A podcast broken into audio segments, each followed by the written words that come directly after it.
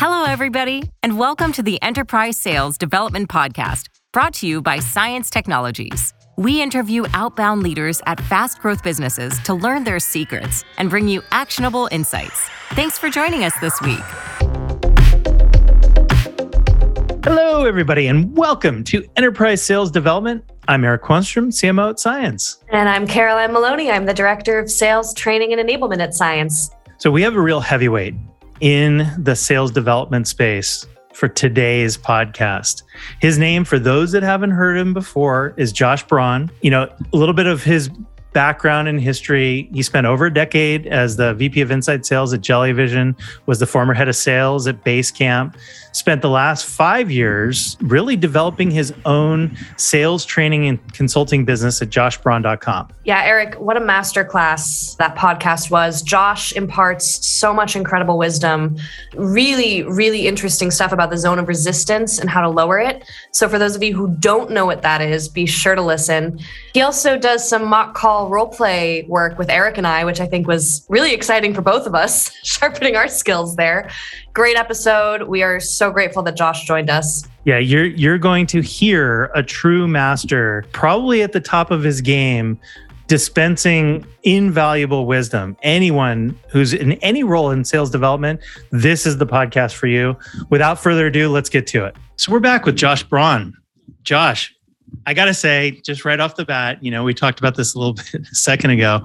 We're huge fans. We're huge fans of the work that you do, which is diving really deep into kind of like the inside sales, SDR world, prospecting writ large in all aspects. You have your own podcast, your own consulting firm. Where I think we should probably start is on some of the highest of high level lessons that you've learned over the years um, since you've kind of left the VP of sales roles that you've had in the past and gone out kind of like on the consulting front.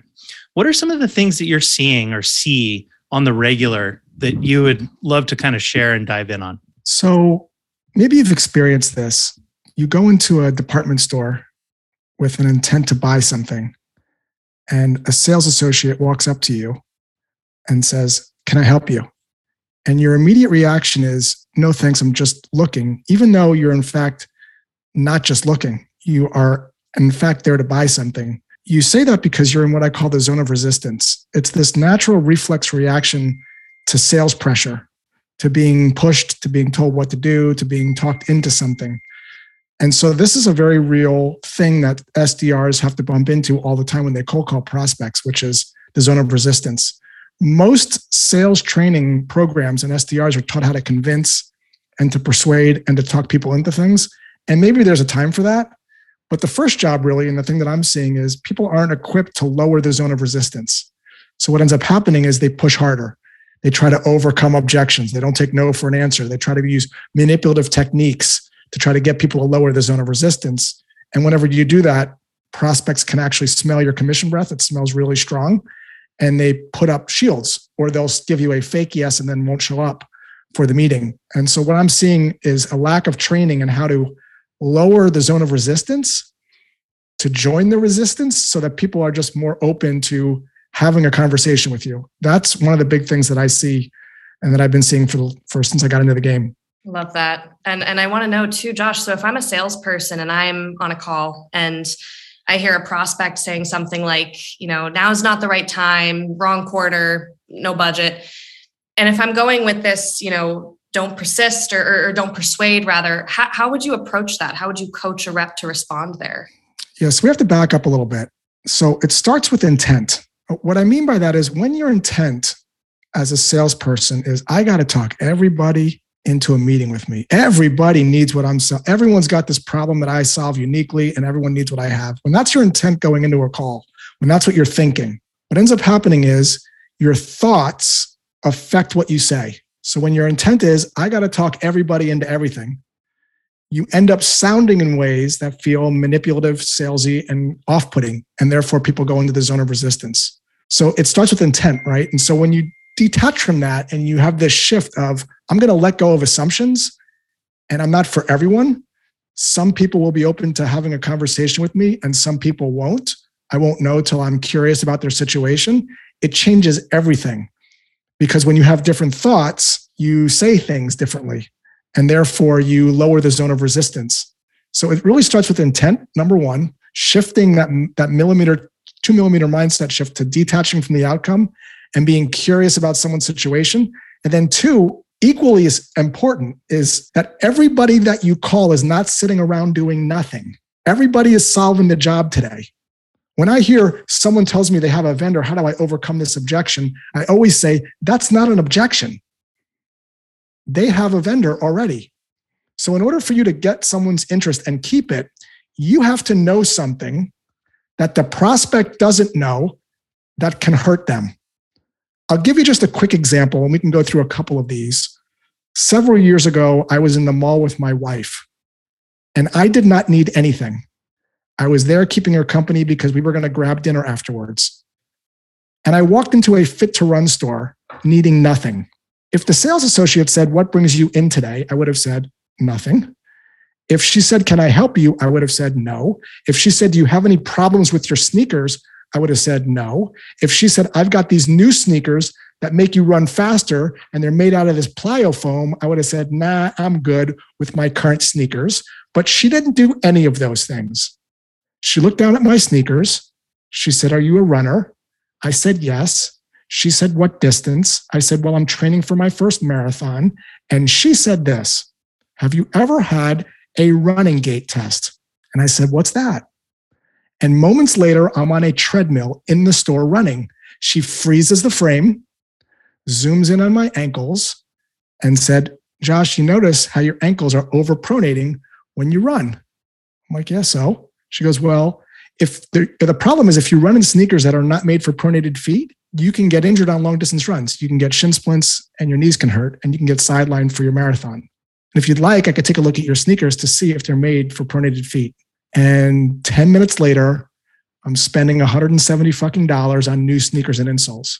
The point here is that oftentimes when you hear, I'm not interested, or I have to go to a meeting, it's self inflicted by the rep because they're selling sneakers.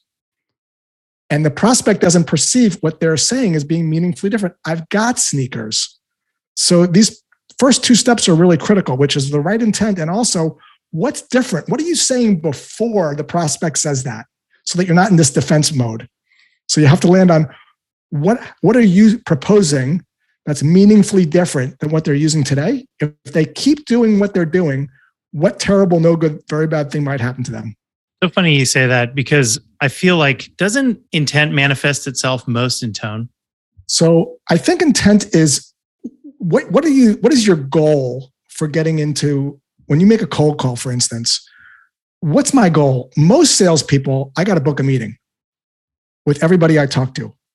If that's what you're thinking, because your thoughts affect your behavior, meaning what you say, what you think affects what you say. That's just basic neuroscience. What you think affects what you say. So if your goal is, I got to talk everybody into booking a meeting with them so I can hit my quota, when that's your intent, when you have this assumptive intent, you end up saying things that put people into the zone of resistance naturally because that's your intent. So, about 10 years ago, I came to this realization that in order to change that, I have to start with my intent, meaning, what's my goal? And so, when I cold call people, my goal is this I wonder if this person has a problem. Not, they definitely have a problem. I got to pitch them. So, my cold call approach is completely different. I'm learning about their current situation in a very non threatening way to see if there's an opportunity rather than assuming there is one.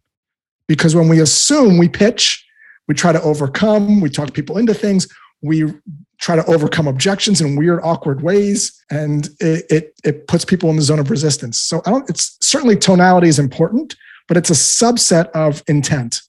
And so I, feel like I, I feel like I kind of know the answer to this, but what do you think about reps using terms like valid or invalid objections? What do you think that subliminally does to a salesperson when they bucket objections like that?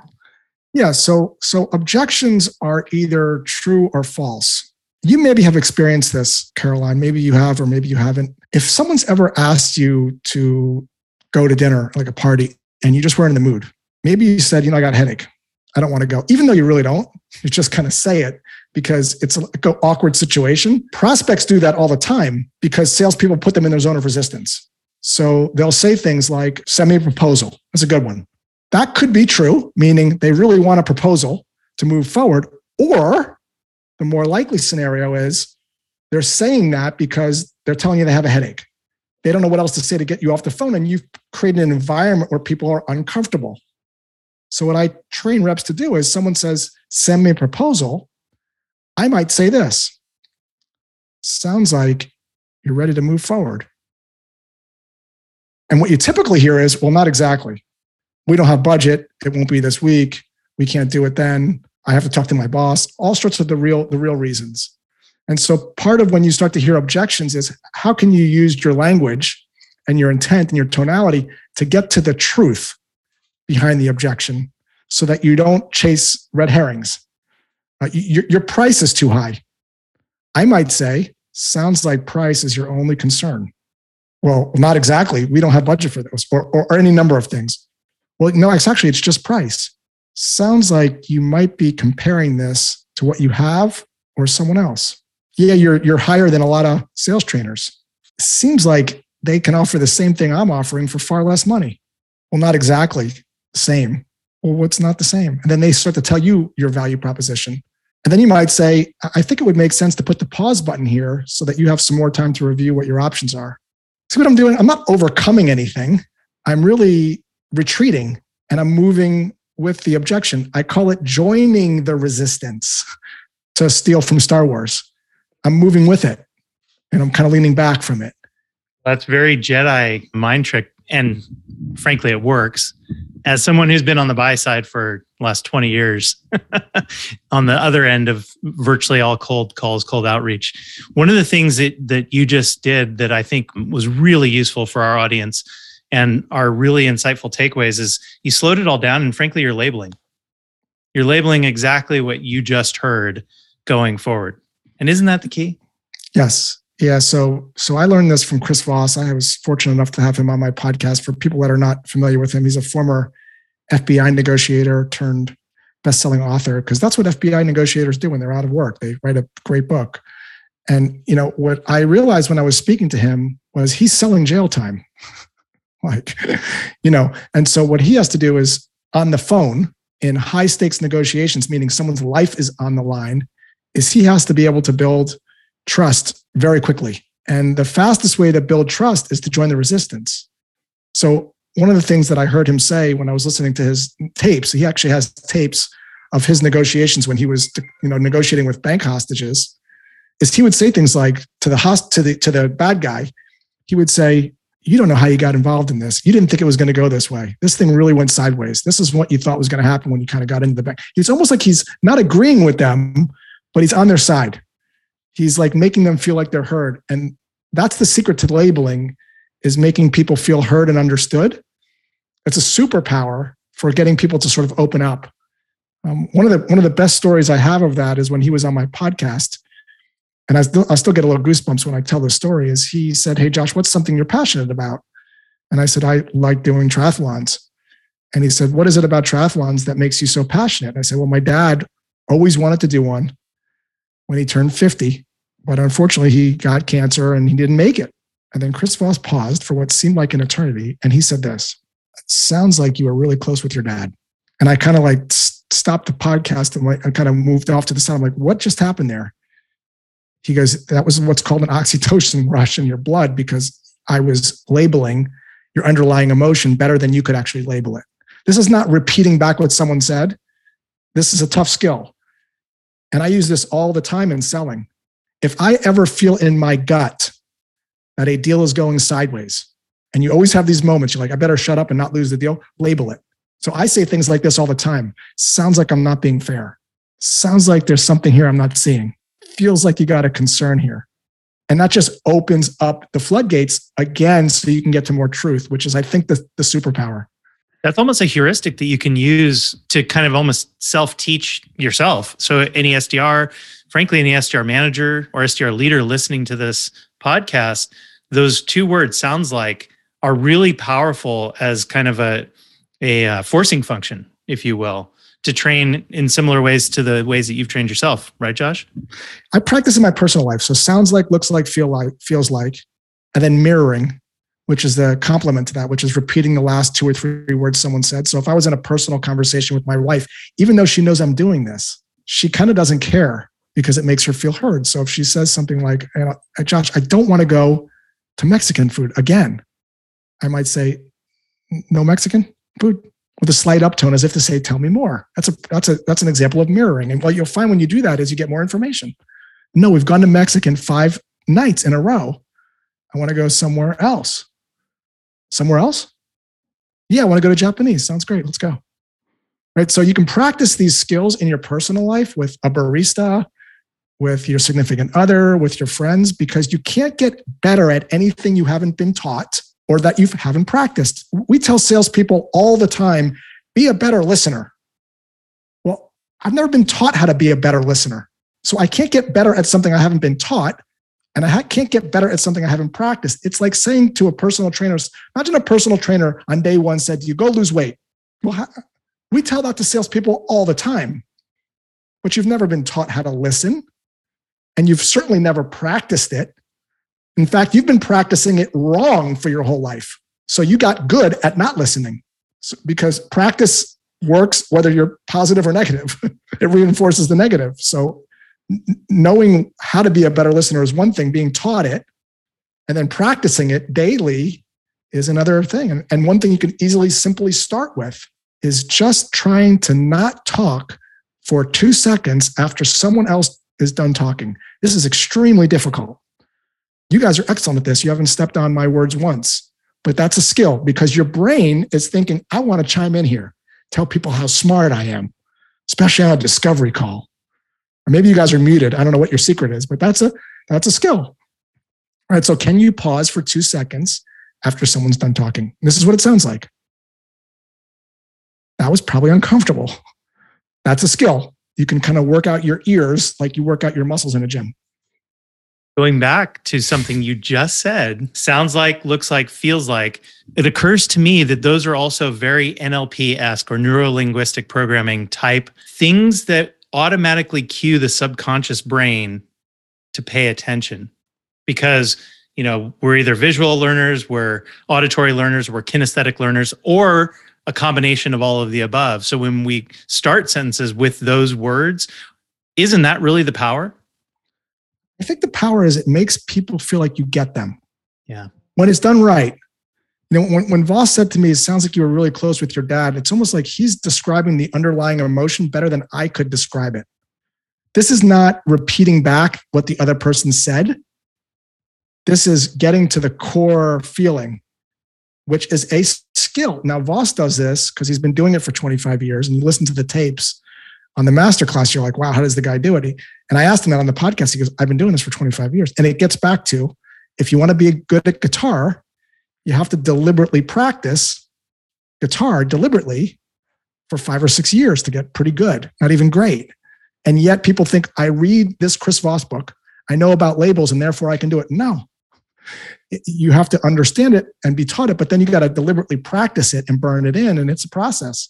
Labeling is difficult to really understand. It requires you to really under put yourself in the other person's shoes without judging so the next time you're in a situation with someone who has a different political view than you or a different vaccine point of view than you, rather than turning the judgment switch on and trying to talk them into your point of view, how could you use mirrors and labels to understand their point of view, even if you don't agree with it? So I was out with a couple three weeks ago, and this person was opposed to getting the vaccine. And my wife is the opposite of that. And she gets into it with this person and starts to try to convince him all the reasons why he should get vaccinated. And of course, that does not work. In fact, people dig their heels in even deeper.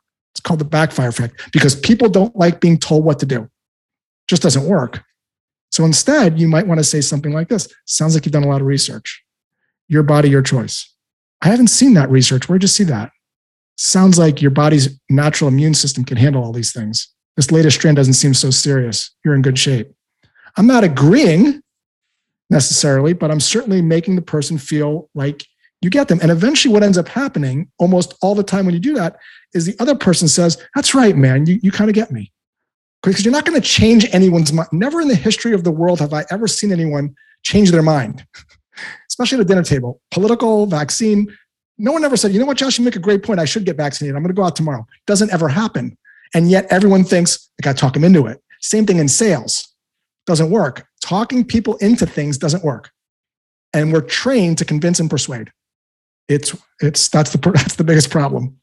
It sounds like so many of these skills, Josh, are like empathy, empathy related skills, right? And one of the biggest questions I have for you is, you know, what what do you think a sales development rep can do or a salesperson can do within those first 10 seconds, which I would argue are probably the most important seconds of a cold call, right? To build familiarity quickly and effectively. What, what do you think? What do you think about that? Well, let's role play it. We'll do it in real time so people can make this make this real. We'll stop talking about theory for a second. So let's just actually we'll do a real scenario. So let's imagine for a second, Caroline, that you are a triathlete. And for people that are not sure what this crazy sport is, it's when you swim, bike, and run. And there's different distances, but let's say you're training for an Ironman, which is a 2.4 mile swim, 114 miles on a bike, and then a marathon, 26.2 miles, all in succession. It's a crazy thing. Let's say you're a triathlon coach and you're trying to get clients. Before I pick up the phone, if I'm a triathlon coach, I got to know a lot about triathlons. That's the first problem. If I'm a triathlon coach, coach calling a triathlete, they're going to smell pretty quickly that I have no idea what I'm talking about. There's a tip off. Like Caroline, you mentioned that you're an actress. I would imagine that if you were talking to another actress or actor, you'd know pretty quickly because of the things they would say or vocabulary that they were like an insider.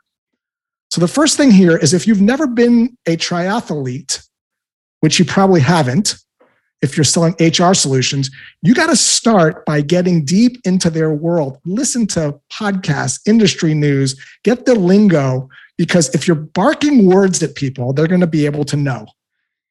They're going to be tipped off like this person's not one of me. So it starts with I'm calling you. You're a you're a you're an athlete training for a triathlon. I'm a triathlon coach. I've done a ton of triathlons. And my goal is to see how are you doing these triathlon trainings today? That's going to be my first goal. Second thing is I have to have a perspective.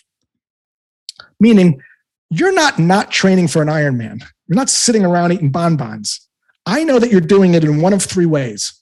You either have a coach, you're doing it on your own, or you're using a, a training program. Now, if you're doing it on your own and you're using a training program, one of those two options, I know that you're probably spending 15 to 20 hours a week training because that's what traditional programs are always doing. And so, what's the problem with that? If you're training 20 hours a week and you have a family, that can put a strain on your family. In the divorce, in the, in the, in the triathlon world, we call it divorce by triathlon. It's real because of the time. So let's say as a triathlon coach, I have a new training program that allows you to feel confident starting the race and finishing the race, but with only 10 hours of training a week. Why is that better? No divorce by triathlon. You can balance your work family life with training for a triathlon. You don't have to eat dinner at three o'clock and clean out the fridge. You don't have to eat all the Oreos out of the cupboard. The reason I know all these things is because I've lived it. So before we pick up the phone and start to talk about scripting, we got to have this stuff in place. This is the hard stuff. I got to have a perspective and a point of view. If they keep doing nothing, what happens? 20 hours a week, divorced by triathlon, straining the family and kids, losing Sundays because they're sleeping all Sunday, all because of the training regimen. And imagine as a triathlon coach, I have a program 10 hours a week. Now I can make a cold call that sounds like this. And Caroline, you're going to play the, the role of the prospect. Again, you're a triathlete, and I'm going to call you, and you're going to pick up the phone. Ring, ring, ring. You're going to say hello. Ring, ring, ring. Hello. Hi, Caroline. My name is Josh. We have never spoken before. Complete stranger here. Don't rack your brain trying to figure out who I am. I was hoping you could help me out for a moment. Uh, do you have two minutes? Uh, yeah, I, I have a minute. Thanks so much. I, I promise to be brief. I'm working with several athletes in the Boca Tri group, and I came across your name and was wondering are you training for a race this year or are you sitting this season out? Oh, I'm training. You're training? What are you what race are you training for? The Massachusetts Wonder Woman race. Ooh, that's a good one. What was it about that race that made you select it? Uh, the title and the severity. of the race. I'm really, I'm really excited to bring that to bring that title back. That is a tough one. And are you are you training by yourself? Do you have a program? You're working with a coach? Um, it's a combination of program and some solo work. Yeah. Okay, okay. Out of role play for a second. Now, Caroline, what'd you notice about what I did there? You validated you validated my why. You made me feel really good about the reason why I want to do this race. Um, you gave me some options to pick from. You made it easy for me, right? It's a binary choice. Are you doing this or this? Easy. I'm doing this, or in my case, a combination of this and this. Um, so you made it easy for me and you validated me. What I'm also trying to do is figure out do we have a problem here? Because you could have said to me, I'm not training for a race. And the traditional cold calling approach is I'm going to pitch my coach value prop at you. Meanwhile, you're not doing a race. So my next question might be, how's that training been going for you so far? How's it been going? Okay, it's it's it's long. It's uh it's tiring, but it is worth it, right? At the end of the day, it's it's worth it. Yeah, I don't know if this has been your experience, Caroline, but many of the athletes I speak to that are using a combination uh, approach like you are, spending like anywhere from 15 to 20 hours a week training. How does that compare to your experience? You like a little bit more, a little bit less? Yeah, they're lacking. I'm spending like 30 hours a week training. I don't know what they're doing. It typically happens when you go down this path. If we kept going, eventually Caroline's going to say to me, I'm sorry, what, what do you do? What's this about? And now the whole thing is flipped around. And, and then now I can start to talk about maybe how I could potentially help. Right. So it's a very, it's the, the pitch, so to speak, is at the end of the call. I, I might say something like this um, I know you're all set and you're a couple months into the training season but I'm wondering if you would be completely opposed, if it would be completely out of the question for you to learn about a different methodology for finishing that race, but with only spending 10 hours a week training. Is that something you'd be against learning about? I know not for now, but just so you can have it in your back pocket. That's kind of where this would we would kind of go with this a little bit. Notice I'm not structuring the call in a way that's saying I'm not interested because I'm not pitching anything at the beginning. I'm trying to figure out how are they doing the job today? And is there a problem? Are they spending a lot of time or do they have a coach? If they have a coach, they're probably not going to switch, but if they're doing it on their own or a training program, might be a fit. Again, I'm not assuming if she's using a training program, if she's using a coach, I'm going to get out. Chances are I'm not going to switch and I'm going to find people that are using a training program because I'm not for everyone. I'm not for everyone. That's kind of the mantra, it. right? That's kind of the mantra there is you have to be like, not for everyone. If someone's using a tri coach or they're not doing a triathlon, there's no need to continue the conversation. I was on a cold call last week. Prospect picked up and said, I'm not working there anymore. I'm retired. And the rep said, Can I just have 37 seconds to tell you what I do? Instead of saying, like Caroline, you're you're an actress. You'd like to be good at this. Prospect says, Hey, Caroline, I don't work here anymore. I just retired. What would you say? Oh, congratulations on your retirement. That's exciting. I'm, I'm glad that you got to achieve that. How, how long were you working there? Yeah. Or what are you doing that's going to make me jealous? Mm-hmm. yeah. here's, here's another one. Here's another one I got. I'll test you again, Caroline. Here's another one that I got last week. Prospect said this, and you're going to be good at this. Women are usually better at this than men for some reason. I don't know why. So I'm going to be the prospect. Hey, Caroline, I can't talk right now because I'm going to the hospital. Oh my goodness. I'm that sounds so stressful. I'm sorry to hear that. Yeah, let me let me let you go so that you can go deal with what's happening in your life right now. Yeah, not can I have 37 seconds to tell you why I called? God no. You might say, um, uh, is everything okay? Yeah. Something like that, right? But when your intent, this gets back to it, when your intent is to book a meeting with everyone, then you start to overcome that. You see that as an objection. So instead, you got to do this. You got to do this. Got to detach. yes. Got to de- got to detach from the outcome. When you detach from the outcome, when someone says, "Hey, uh, Caroline, I can't talk here, here, Eric, Eric, I can't talk right now. I'm on. It's Wednesday at three o'clock. I can't talk right now. I'm on a boat." Wow. Wednesday afternoon on a boat. Uh, tell me the sun's shining and you're you got a cocktail in your hand too. Yeah. Now you now here's something else you could do. Wednesday at three o'clock on a boat. How did you do that? How do I get to do that? What's your secret? totally. Right? Like it's this, it, this is what happens when you, hey, um, Caroline, I can't talk right now. I'm at the gym. Sounds like uh, it sounds like you're doing more than I've done all week. Um, good for you. How could you turn uh, that into, how could you turn it into a question? Questions get people talking when you Questions spark. So wh- how about you turn that into a question? Hey, I can't, I can't talk right now. I'm at the gym. Wow, 2 18 p.m. on a Friday and you're already at the gym. That's awesome. I'm sure you crushed your tasks today. you, you sound like you have really great time management. Yeah. Or you could say this back or buys. Is it leg day? Do you want to skip and talk to me? right? Like this is where your acting and background can come in, your, your improv skills and your thespian skills. It's like, and if you can make people feel something on a cold call, you, it, you're golden. One of my best cold calls that I ever made was to Geico that I eventually landed after seven months. And one of the first cold calls I made was to the admin, executive admin, to the guy that I wanted to connect with. Um, his name was Jess Reed. And she picked up the phone and I heard her eating, like she was eat, like I heard her eating something. And she lived in California. And I said, hopefully I'm not prying too much. Is that avocado toast? Doesn't everyone in California eat avocado toast? Does it have Himalayan sea salt on it? She spits the thing out of her mouth and starts cracking up and says, Oh my God, how did you know I was eating avocado toast? And then from that moment on, the avocado thing became a thing. I would send her avocados. I would send her Himalayans. This goes great with avocado toast. This goes good on this. Paprika. Have you tried this? It became a thing that I was known for. And eventually I made her feel good. And I ended up uh, connecting with Jess and we ended up getting that deal. And it was, it was very lucrative. Um, but it was only because I was in the moment. I wasn't saying, can I have 37 seconds to tell you why I'm calling? You're being human first at the end of I'm the detaching. day. Yeah, I'm detaching. I'm just like, yeah, just like someone's eating avocado.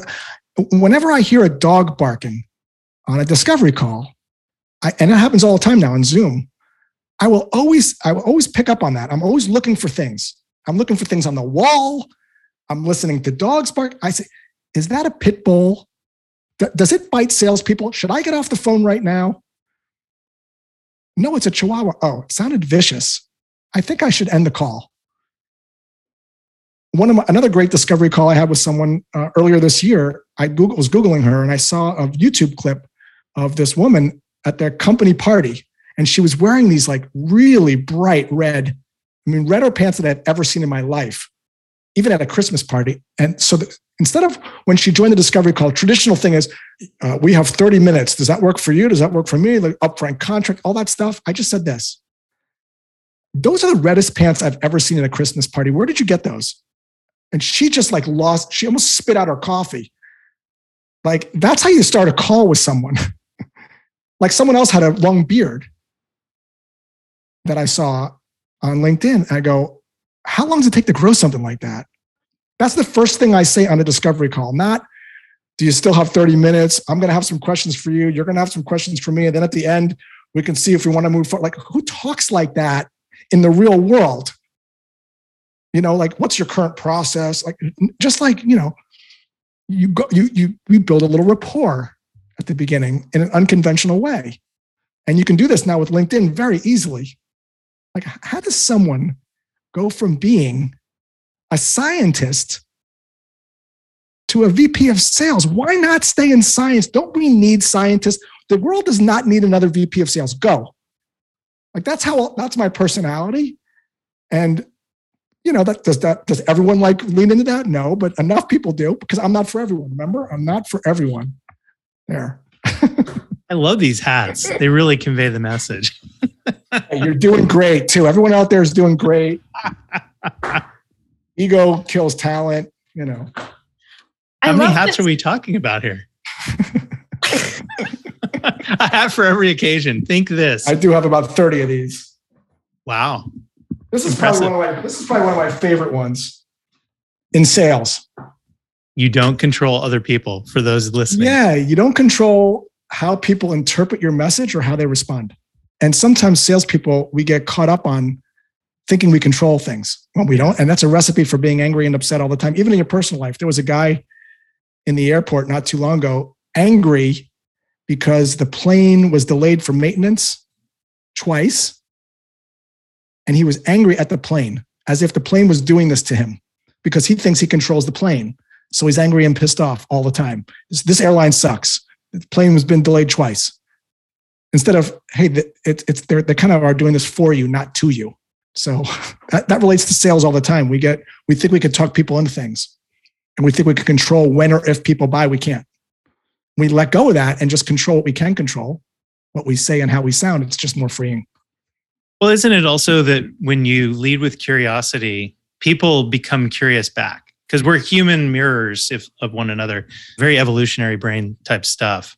One of the things you just said that was also intriguing to me you led one of your phrases with i noticed which i think is also a huge heuristic or a you know a forcing function if you can you know move into your language. And the main reason is because anything that's on the other side of i noticed is usually about the person the circumstance the situation the other that you're dealing with. And thus way more interesting than anything that you would be kind of pitching. Yeah, I think it provides context. You know, look, the, the, the best way to make a cold call is if I were to call Caroline and say, Hey, Caroline, my name is Josh. Eric suggested that I contact you. You got a sec. So all I'm doing here is I'm sort of mirroring that. Hey, um, Caroline, uh, working with a few athletes in the Boca Tri group.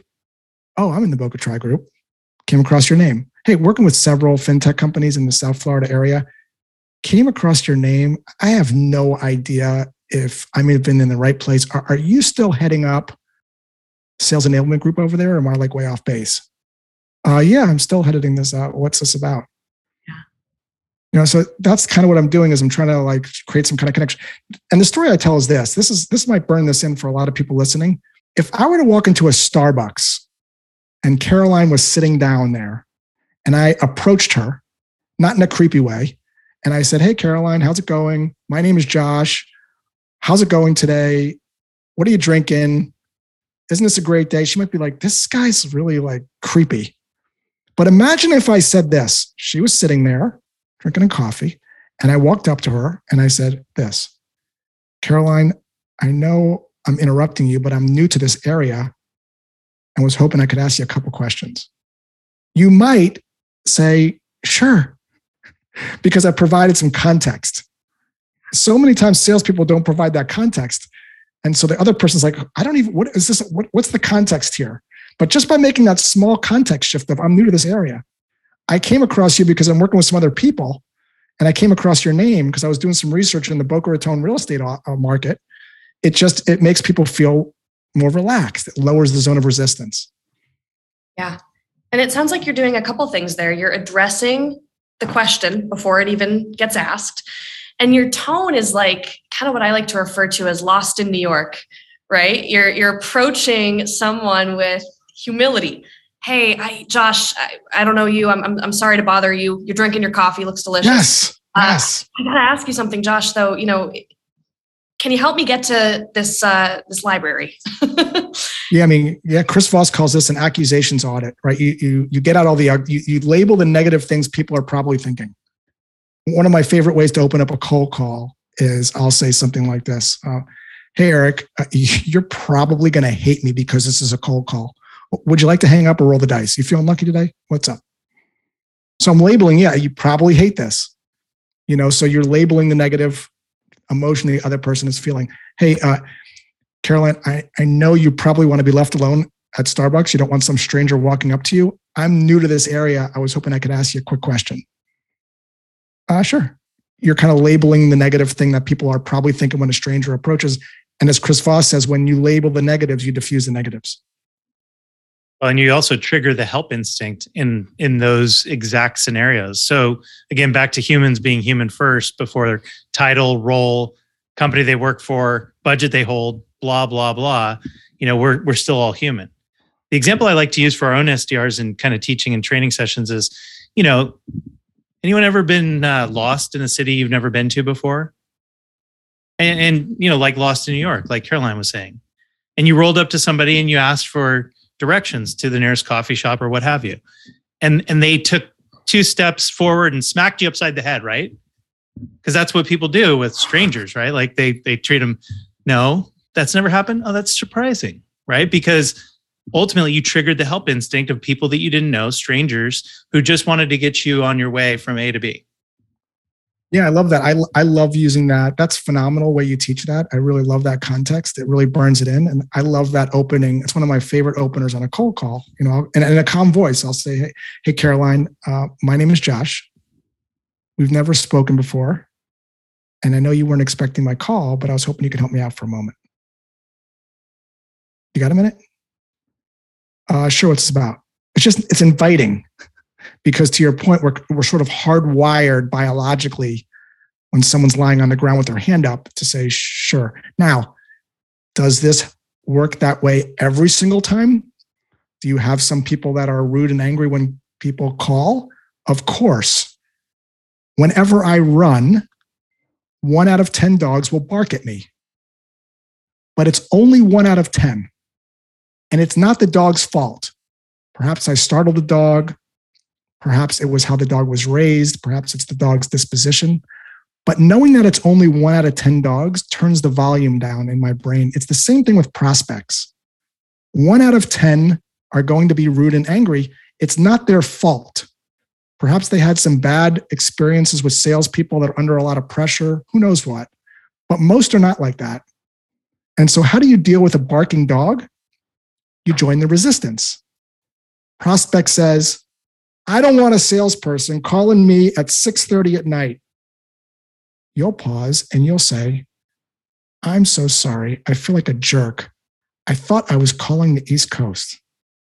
And what you'll typically find when you do that is the dog starts to bark a little less. And then you just keep running. Verbal Aikido, you're kind of, again, you're joining the resistance. So, so, so much of this too is like knowing that when you cold call, even if you're great at it, you're still going to have a rude or angry prospect. Marcus Aurelius said, a world without rude and angry people is not possible.